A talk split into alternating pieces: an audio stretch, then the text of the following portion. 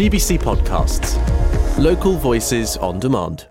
Hello, thanks for listening to the Gibraltar Today podcast. I'm Jonathan Scott. We're a new show, we're a news show, and we're live every day between 1 and 2 on Radio Gibraltar and on GBC television.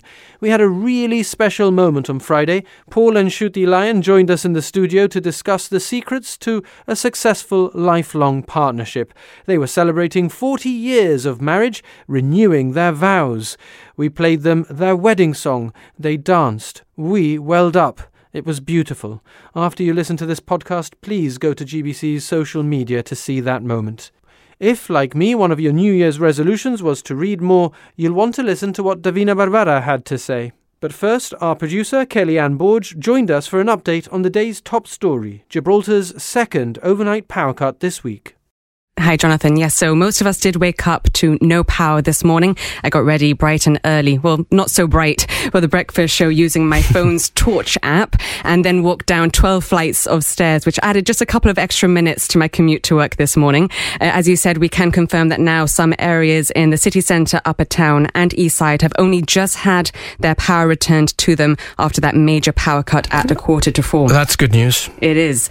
And uh, we've actually been speaking to Gibelec CEO Michael He explained to us that the outage was due to a high power voltage cable fault. And he explained the reason why it takes so long for this work to be carried out. And it's because they need to isolate the fault to reconnect the loss affected areas. And they have to do this gradually on a substation by substation basis. In the early hours of the morning, we suffered an earth fault with a high voltage system, which in turn caused a major power outage of the network. I can only apologize to the affected consumers for the inconvenience. So yeah, that was uh, Gibelec CEO Michael Gaetano. And I did invite Minister for Public Utilities Albert Isola to join us in the studio today, but I've yet to hear back. Now, I mentioned having to walk down those 12 flights of stairs, but I don't take for granted how lucky I am to be able to do that. There will be others in the community who can't leave their houses without the use of a lift. Parents up maybe over the course of the night with their hungry babies who can't boil their kettles to make a bottle, and vulnerable people who rely on electricity to power medical machinery, like Thomas, who's also been in touch? Well, this morning was uh, uh, again problematic because uh, earlier in the week I had a power cut at uh, three o'clock in the morning, and it, it affects me because uh, I use a CPAP machine uh, which runs on power. I'm trying to get a battery one, but it's taken me a bit of a while to get that. Um, and when I don't have the power on my machine, it means uh, that I, I wake up running out of breath. And uh, it's led to a seizure in the past, which, which has already deteriorated my life, and I'm very concerned about it.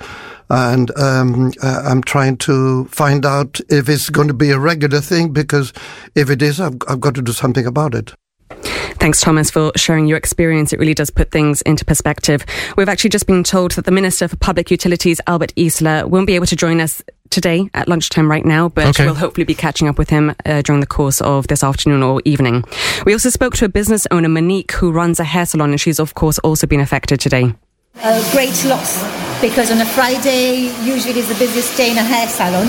We're busy anyway, but on Fridays it's extreme where we have clients. I've got nine members of staff, and usually there's a, a client per member of staff. So you can imagine how much I've lost every hour on the hour. I've lost about, I would reckon 400, 400 pounds in just in the space of four hours. Yes. And it is the second time this week that power supply has been interrupted overnight. Of course, on Tuesday morning, there was also a short power cut affecting people from Ocean Village to Rosia Bay. So unsurprisingly, quite a lot of people have taken to social media to express their frustrations. One Twitter user says, what about my freezer full of food? Who's going to pay for the food I have to throw in the bin because it's a, because of this very long power cut? Lizanne simply used one emoji, a face palm. Darren says, and now there should be a high level resignation. This really isn't acceptable. Another Twitter Twitter user said, What a nuisance. I mean, you can get the theme here. Darren says it's a never ending story. Gibraltar Today with Jonathan Scott. Now, if you're happily married, how long have you been happily married for? Couples will be celebrating their vow renewals this evening at the Cathedral of St. Mary the Crowned. And we're joined by one of those couples, two of those people, Paul and Chutti, who are commemorating a whooping 40 years married. I think you deserve a round of applause, I'm sure not without its challenges, but um, but but a, really positive day. No, a really happy one for for you guys. I'm sure. Definitely, yes. So The fact that we're renewing our vows, yes, it's it's because what we did 40 years ago at the altar, it was we renew our vows between ourselves. We we we did our vows, but we also did it a commitment to God as well. So for us, it is very important to renew our vows again today at the church. beautiful. Um, so secrets to a happy and long-lasting marriage, Paul. Um, I don't know what I can get away with. Uh, de- definitely, definitely mutual respect, um, and be prepared to work at it when times are tough. Um, I don't think unless you look at Disney Channel, you see any perfect marriage. So I think both of you've got to be prepared to give it your best shot, talk things through, um, and then you'll get through it because you know the two of you are there together in this. And I guess to state the obvious, um, all marriages, I mean, we don't need to get overly um, specific here, but all marriages have challenges. Definitely. Uh, you, you, you have to be prepared to work out the, the, the problems no? Yes. the, and the challenges. Yeah, definitely. Um, nothing is a bed of roses. You know, everything you've. There's always struggles. You've got problems. There's issues. But if you and your partner um, can talk it through, it's like they say, no, a, a, a problem shared is a problem halved. so you know, and it's and in in our respect, in in our in, for us, you know, these forty years have not gone without our share of problems, struggles, and everything else. But part of what um, we are doing tonight is the fact that we both, our faith has helped us a lot through all these problems and struggles and everything else. Um, we are both practicing Catholics, so God is very much important in our lives, and that has helped us, you know, to get through 40 years.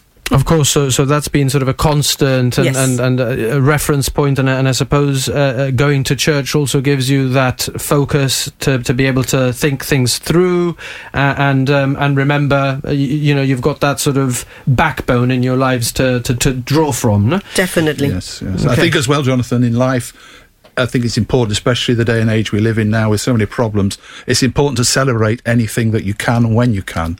And I- Definitely. I'd, I'd encourage anybody who is uh, 25, 40, 50, 60, celebrate it. You know, don't be, don't sort of say, oh, well, it's just another year. No, it's a milestone. And I think people should be proud of reaching these milestones. Tell us a little bit about what's going to be happening later on.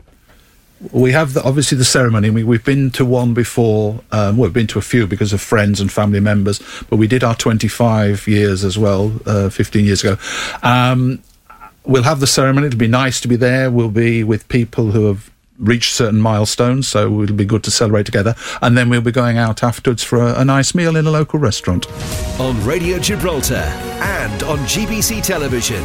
Gibraltar Today with Jonathan Scott. Now, if your New Year resolution was to read more, our next guest should be able to help. Good afternoon to Davina Barbara and welcome back to Radio Gibraltar. Thanks very much, Jonathan. Always a pleasure.